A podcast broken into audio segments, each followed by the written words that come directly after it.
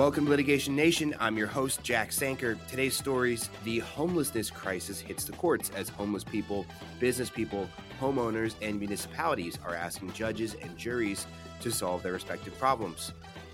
The Louisiana Supreme Court expands liability for protest organizers, which could potentially have a chilling effect on free speech. And after making a lot of promises, many law firms are slow to divest from their Russian clients as the war in Ukraine and U.S. sanctions make it harder and harder to justify. All of that and more, here's what you need to know.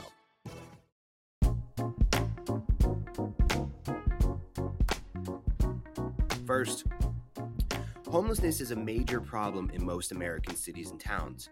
It's not uncommon to see parks and overpasses packed with tents and makeshift housing, and there's a lot of reasons for this crisis. Speaking personally, as someone who is trying to buy a house in Chicago right now, it's a miracle that the problem isn't even worse than it is with housing prices as absurd as they are. It's a complicated issue, and people impacted by it include obviously homeless citizens themselves, but also business owners and municipalities. As the crisis gets worse, and it is getting worse, municipalities have been cracking down on encampments, which is causing homeless citizens to bring lawsuits against those municipalities. Business owners and other concerned citizens think that the municipalities aren't doing enough, so they're suing local governments as well. According to a Law 360 report on the subject, about 72% of 187 cities surveyed had at least one law on the books against camping in public. So, yes, people are suing over this. The Law 360 report touches on all sides of the issue. For example, Tristia Bauman, senior attorney with the National Homeless Law Center, says that as homelessness has worsened, enforcement of laws against public camping, loitering, things like that has ramped up. The lawsuits typically arise on constitutional grounds, especially on the West Coast in the Ninth Circuit.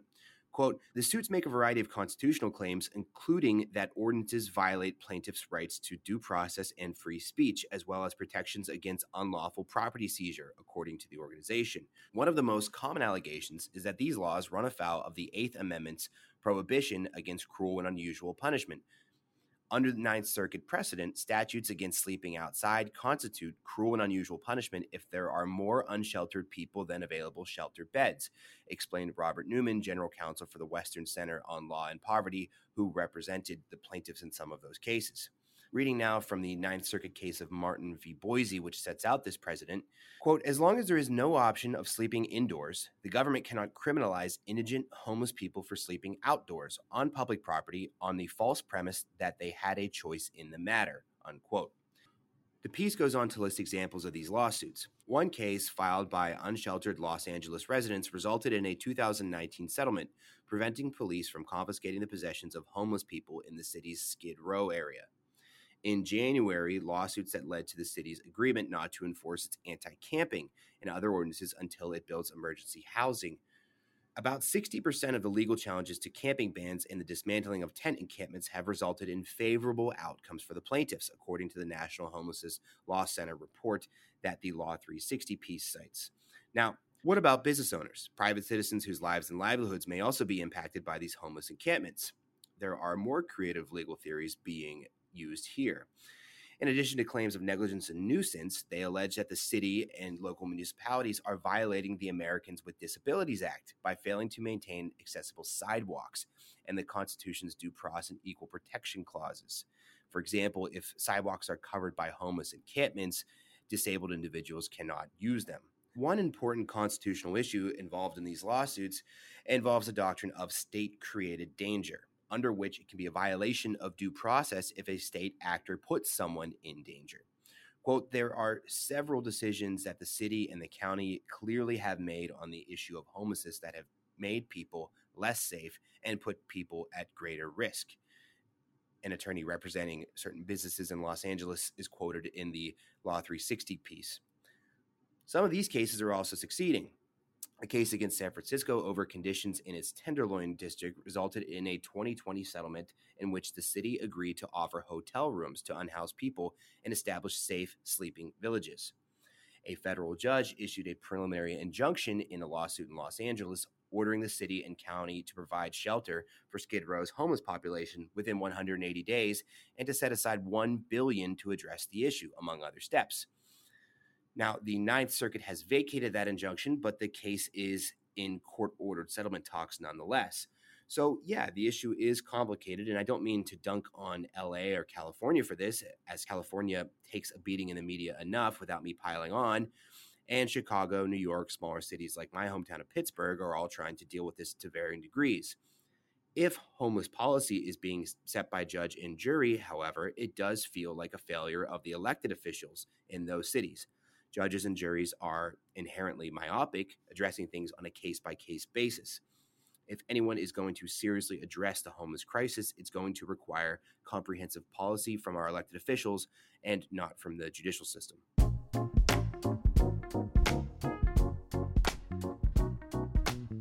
Next, the organizer of a protest that got out of hand and resulted in injuries to responding police officers can be sued personally for organizing the protest, says Louisiana Supreme Court. DeRay McKesson was named individually in a lawsuit filed by the Baton Rouge Police Department for injuries to a police officer in a 2016 protest. The specific allegations were that individuals at the protest threw water bottles and then rocks and bricks at police officers who were making arrests. The protests were part of a larger set of demonstrations after the police shot and killed Alton Sterling.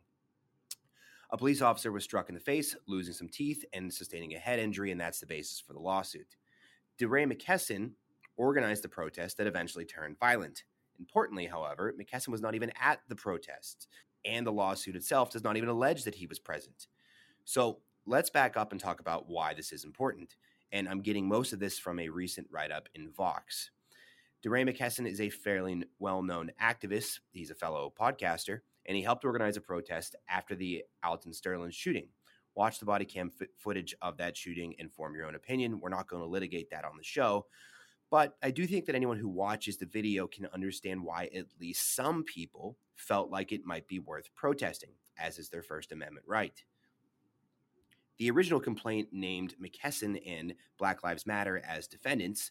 Some people might disagree, but Black Lives Matter, I don't think at least, is a cognizant organized corporate entity. It's more like a social movement, at least as far as I can tell.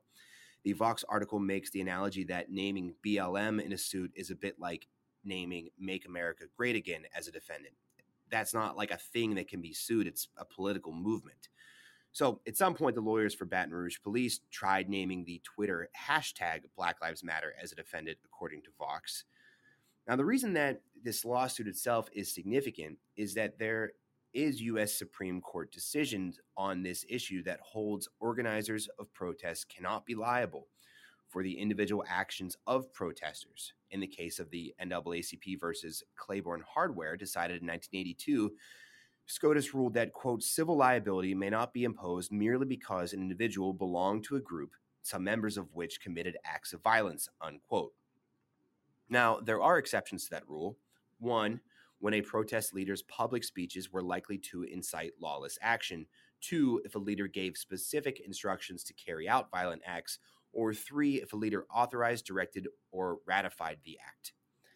Now, the Fifth Circuit in this case had the case for a while before it got kicked back to Louisiana State Court.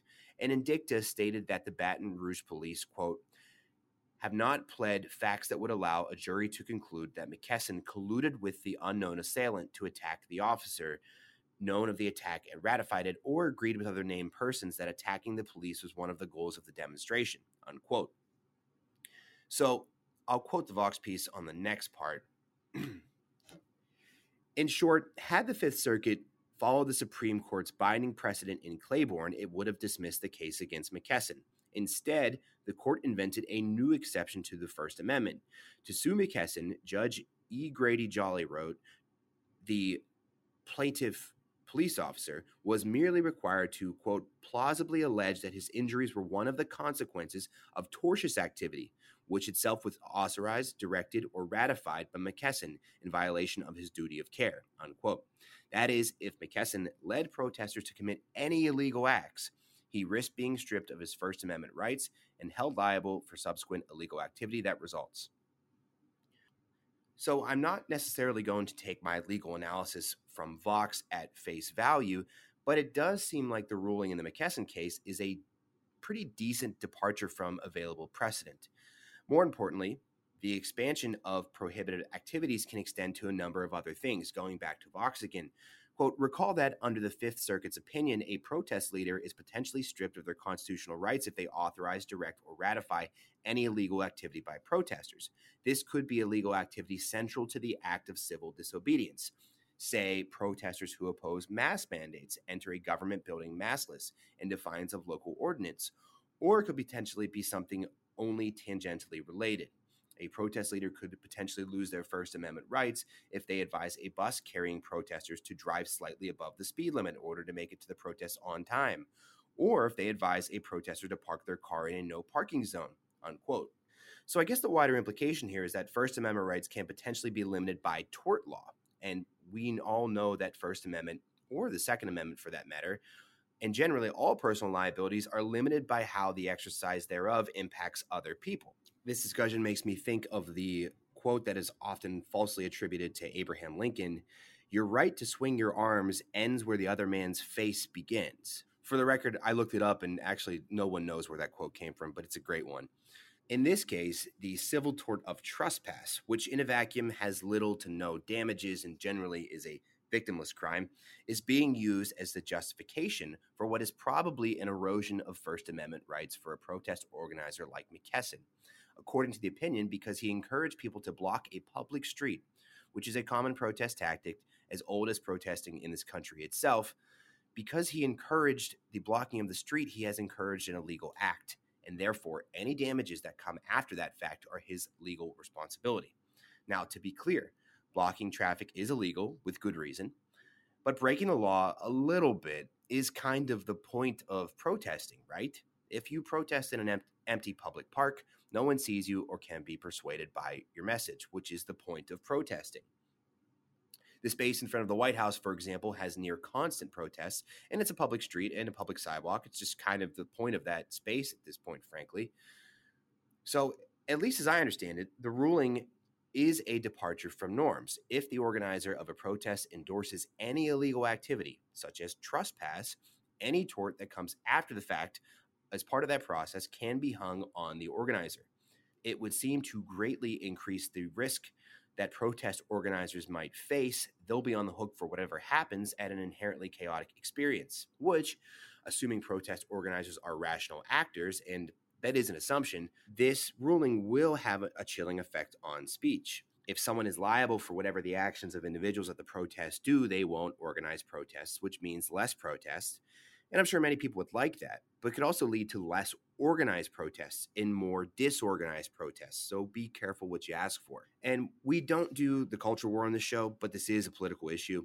I would say that if you're thinking that creating a legal framework for limiting the speech of Black Lives Matter is a good thing for your personal political goals, consider that it'll immediately be adopted by the quote unquote other side and will be wielded against anti lockdown protests, anti mask protests, the folks that show up at school board meetings upset about critical race theory, whatever. The point is that the right to free speech applies to your political enemies as much as it applies to you. So when the speech of BLM is constricted, it constricts all speech. So again, be careful what you ask for.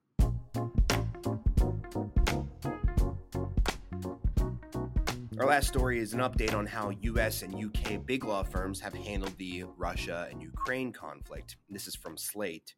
Roughly 20 AmLaw 100 firms had offices in Russia at the time of the invasion in Ukraine, and a large amount of UK firms did as well. Since the invasion, many US firms have committed to withdrawing their representation and withdrawing services from their Russian based clients. Most have not, however. According to a report from Stanford Law, only about 10 AmLaw 100 firms have publicly pledged to wind down or withdraw representation of Russian clients. The Slate piece mentions a few other firms that are still billing Russian clients, at least as far as can be gleaned from available evidence. The summary here is that most firms that had Russian corporate clients still do, despite US sanctions and the war in Ukraine. Now, under the ABA model rules of professional conduct, the rules that, with some variation and subject to certain exceptions, govern lawyers licensed in the United States, it is clear that law firms are free to halt retention of new U.S. clients. It's also clear that firms can donate all proceeds they generate from Russian clients to support those in Ukraine or the millions of refugees who have fled the horrific Russian onslaught in their home country. Now, lawyers can withdraw in circumstances where, according to the ABA model rules, quote, the client insists on taking action that the lawyer considers repugnant, or when the lawyer has a, quote, fundamental disagreement with the client. That all being said, it does seem like law firms are dragging their feet here in divesting from the Russian market. There are plenty of non law firms and other American companies still working in Russia, however. Whether lawyers ought to cut their clients off is a difficult question, one that probably is going to have to be figured out on a case by case basis. Nonetheless, as the war in Ukraine drags, pressure to divest from Russian clients will continue to grow, and firms that stick around with their Russian clients will have a harder and harder time justifying it going forward.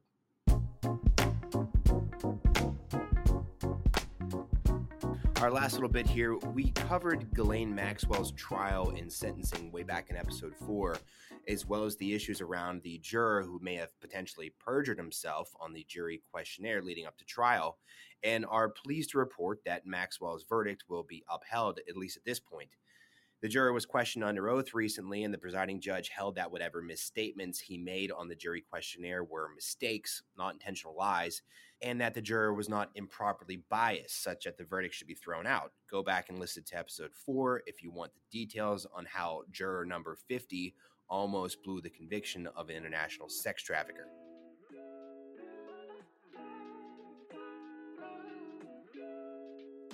All right, everyone, that's the show. Thanks for listening. This has been a lot of fun over the past couple of months. We've been doing this now for about three and a half months. This is episode number 16, I believe. Um, it's a lot of work, but it's also a lot of fun. And for those of you that have been listening since the beginning, we really appreciate that. As always, you can find us on Google, Spotify, Apple Podcasts, wherever you get your shows. You can find us every Tuesday, you know where, and we'll talk to you next week.